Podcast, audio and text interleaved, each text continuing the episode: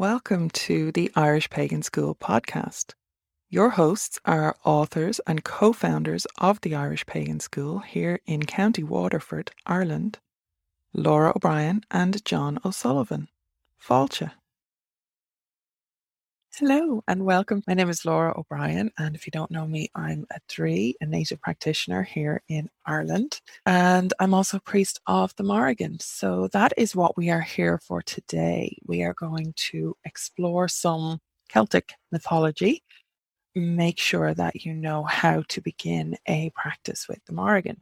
And I have to start by talking about war because the Morrigan, every time you click on any Morrigan video on YouTube, uh, the first thing you're going to get is that she's a war goddess. And I think that it is probably the most misunderstood part of the Morrigan and of the native lore and the native culture, really, when it comes to working with this goddess. So, in Celtic society and really in, in Irish society specifically, we did have a warrior culture from around the Iron Age, probably, and certainly into early medieval in Ireland. And that would have been when the the bulk of the lore about the Morrigan was being recorded or re-recorded in some cases, copied from older manuscripts that haven't survived, but the newer ones have have survived. So that is the that's the lore that we have available to us. Warrior culture in Irish society was definitely hierarchical with the warriors very much up top, up near the kings and the the druids, and druids being a very loose term. There was uh, multiple classifications within the the druidic caste, as far as we know. So war wasn't a military service and martial feats and tactics weren't what we understand them to be now, not by any stretch of the imagination. There was a huge amount of single combat, so it was warrior against warrior. You would you would definitely have whole armies turning out um, to fight each other, but there was a lot of pockets of single combat that were happening within, or you know, small group combat that were happening within those armies. And often very much just one on one. So a single warrior would be sent out, like your best warrior from one army would go and, and meet and fight the best warrior from the other army. And that could be it then, you know, whoever whoever won that could win the war, right? So the the warrior prowess was really, really important. And one of the things that they would do by all accounts, when they were facing somebody in single combat. And, and often as well, when groups were facing each other and they were all going to fight together, a single warrior would go out, or sometimes a single druid actually would go out. And sometimes those things were the same thing, right?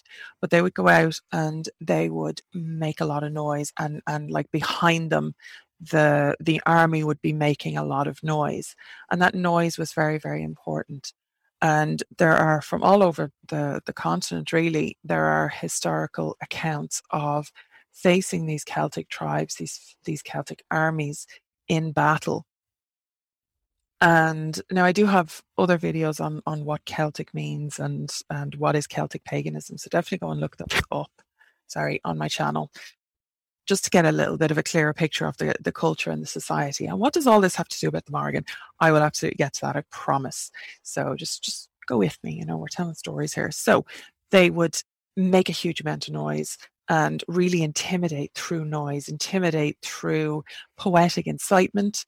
They would give their genealogy, their battle history, who their parentage was, who their tribe was, uh, sorry, who their clan was, and who their tribe was and they would really kind of give you know their um their credentials really you know would all be kind of delivered as intimidation. There would also then be um poetic uh, satire which was ridicule basically that would be put against the other armies or the leaders of the other armies or the you know the primary warriors that they might be facing then in single combat. So that kind of declaration and noise making was really, really important to the whole culture of war that and the martial culture that was going on at the time.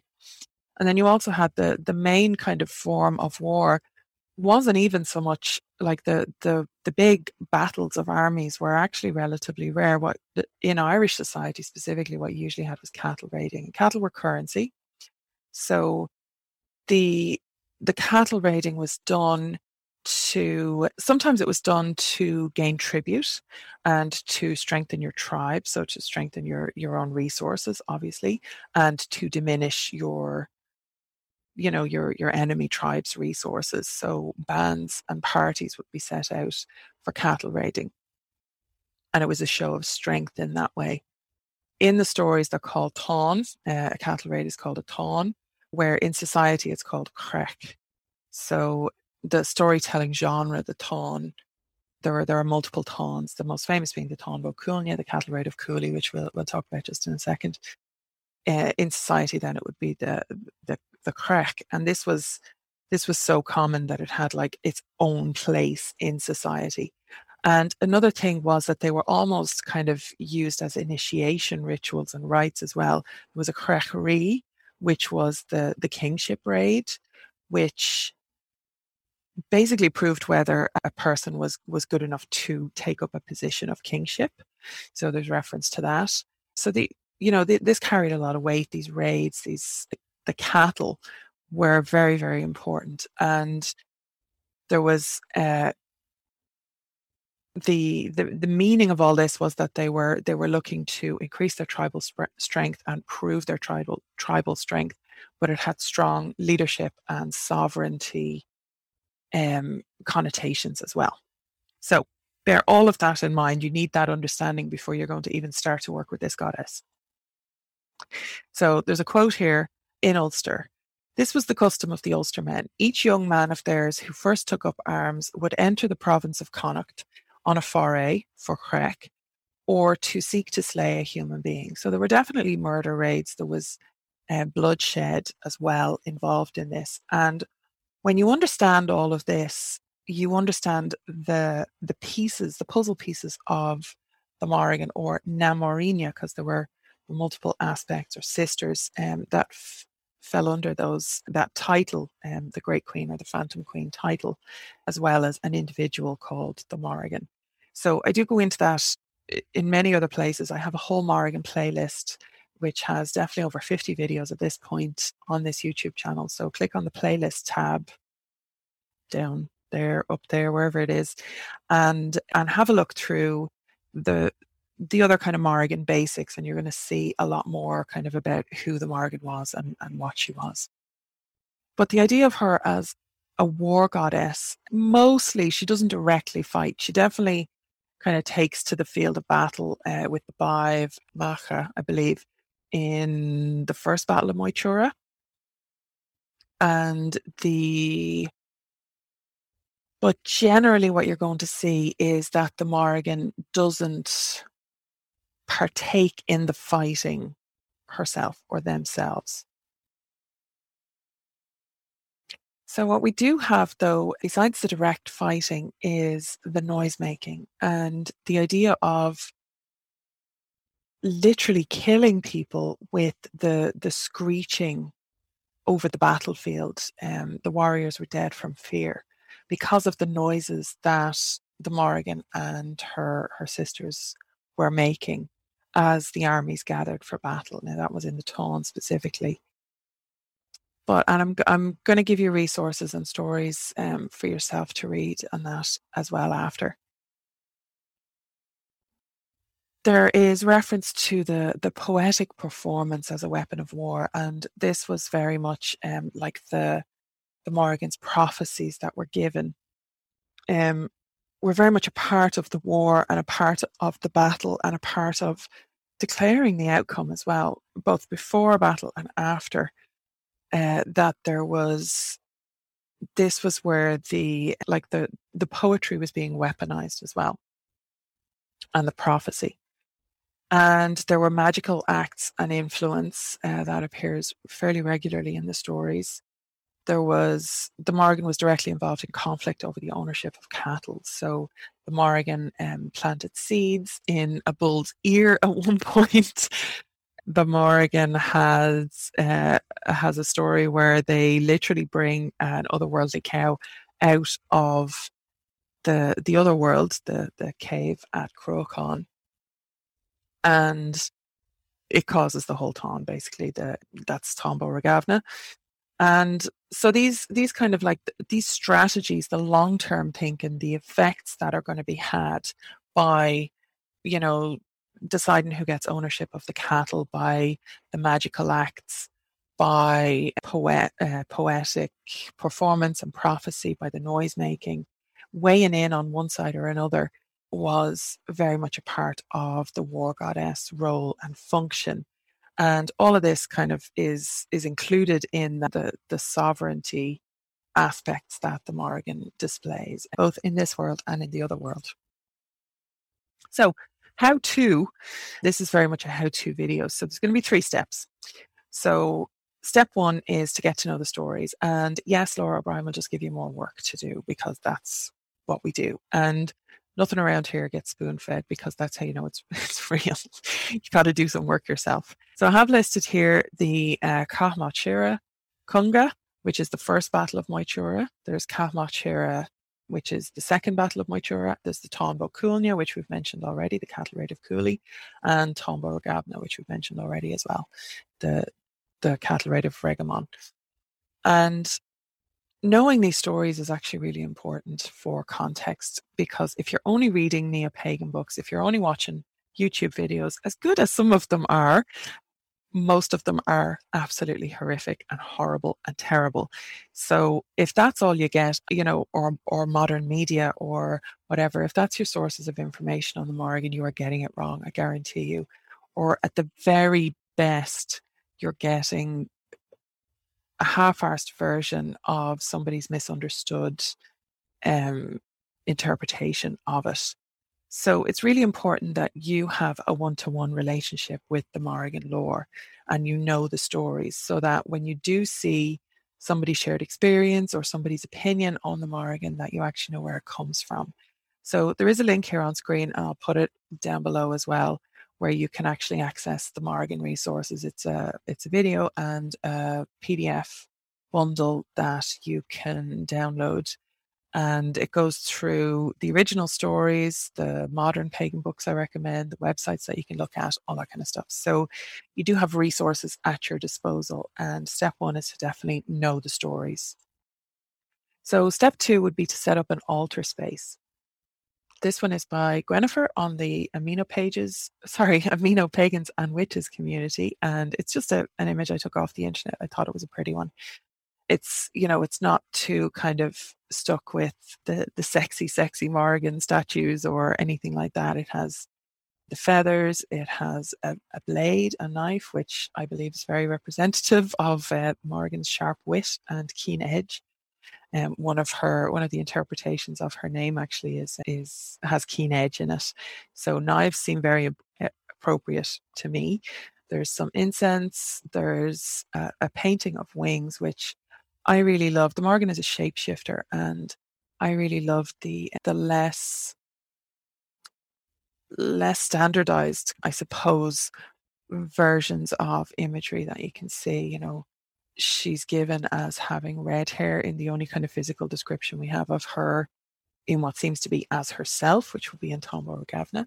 She has red hair, where a lot of artists would portray her with dark hair or black hair, raven black hair, you know, and all this. So she takes the shape of many animals and has a particular association with the crow, specifically a little bit with the raven as well, um, according to the lore. So um, wings would be particularly important. But setting up that altar altar space, it it it doesn't have to look like this. It doesn't have to look like anything. It it can be a, a tiny space on a shelf where you light a candle.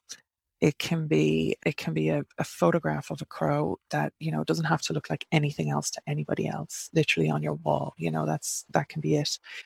It can it can be whatever suits you. It can be elaborate. It can be you know 12 feet wide and bedecked with jewelry and statues and imagery and you know all of that i would say that you don't need all that but if you want it fucking go for it so setting up your altar space in a way that actually means something to you is really important. So definitely that would be step two. And then step three would be daily devotional. This is the part where the entire internet groans at me and moans and whines and bitches about how they don't have time to do a daily devotional. You have time because a daily devotional can literally be a nod to that crow picture as you're walking by it every day. Put it in your, you know, in your bathroom. You use your bathroom every single day. And that can be your Morrigan altar and that can be your daily devotional where you just literally show up consistently for your relationship with this goddess. And I cannot emphasize how enough how important that is to showing up consistently because you are working with the Morrigan, you need to build relationship. And you don't just need to build relationship as in you constantly asking for stuff or taking stuff. You need to give before you can receive. Okay. That's how most relationships work in complete fairness. If you have somebody that you just meet and you start showing up and just asking for shit, then they're they're not going to it's not going to be a very healthy relationship, even if they agree to it. All of this is important. So showing up can look like, as I said, just a nod as you're going by. It can be you can study the lore every single day. You can read something, you can listen to something, you can write something, as in like, you know, write out a couple of lines of one of the stories and um, use that kind of hand-eye coordination that that hardwires stuff into your brain. Um, there's I have like I said, I have a huge playlist here on YouTube. I have multiple courses over at the Irish Pagan School. I have I've provided a lot of resources. Uh, Morgan Daimler would be another one who would be very good for uh, certainly their books and on their blog. There's a lot of articles. They are translating the Cath Maige Tuired over on Patreon at the moment, so definitely go and have a look at that. Um, so you're studying the lore every day. Just just touch it. At least just touch it, you know, every day. Or do you know what? Every day, five days a week would do you. It would absolutely do you. Um, especially when you're starting a habit. Um, light a candle and make a noise. You know, we talked a lot about the noise making and how important that was. Um, lighting a candle is for your own focus. And then you can, whatever the rest looks like for you, you can say a prayer, you could either read or write some poetry, you could do some divination um, and tie in with the prophecy. And all of these things are very relevant and very important for a right relationship, a working relationship with the Morrigan. So over at the irishpaganschool.com, um, every so often I do a a longer course, uh, a three or four week course called How to Build a Practice with the Morrigan it goes into a lot of this stuff in a lot more detail and we kind of I, I only open it every so often. It only opens a couple of times a year so you can go through it with you know with fellow students as as you're going through the, the materials week by week. So definitely get on the mailing list at irishpaganschool.com or at loraobrien.ie all the links are below if you want to actually take this a little bit further. But what i wanted to do was give a free resource for people who you know, couldn't afford to take that course or were waiting to take that course or, you know, whatever that looks like for you. There are definitely other other classes over at the irishpaganschool.com that you can have a look at. There's a really good introduction to the Morrigan, if I do say so myself. I don't even say it myself. Everybody, well, not everybody, many people who have taken that course have said that it's a very good introduction to the Morrigan and to the Morrigan practice. So and like I said, there is a, a link below to that um, that download and the the resources where you can actually get started on a, a deeper level with how to get to know the Morrigan. Okay, so I'm going to stop that there, and thank you very much for your time and your attention. If you enjoyed this podcast, please leave us a positive review in your podcast listener. Then head over to irishpaganschool.com and enroll in one of our free or paid courses. Fóill, and we will see you next time.